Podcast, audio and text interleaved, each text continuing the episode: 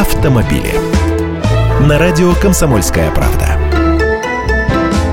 Здравствуйте, о мечтах и надеждах поговорим. В Европе вовсю хоронят обычные бензиновые и дизельные моторы. Например, в Германии планируют, что к 2030 году все новые автомобили, зарегистрированные в их стране, должны будут иметь нулевой уровень выбросов. Прямо замминистра экономики высказался, это часть их глобального плана по сокращению уровня выбросов. Их программа такова. Средний срок службы автомобиля в стране достигает 20 лет, получается в течение следующих 15 лет продажи бензиновых и дизельных транспортных средств должны сойти на нет. Для этого они планируют разработать ряд программ стимуляции рынка электромобилей и гибридов.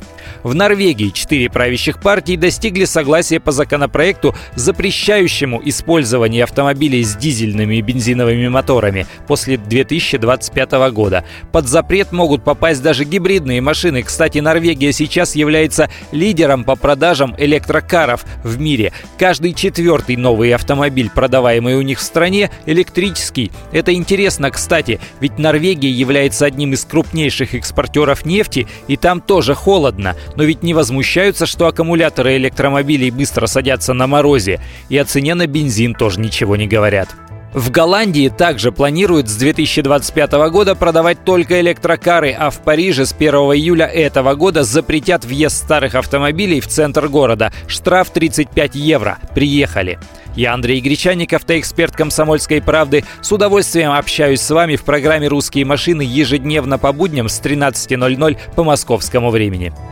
Автомобили.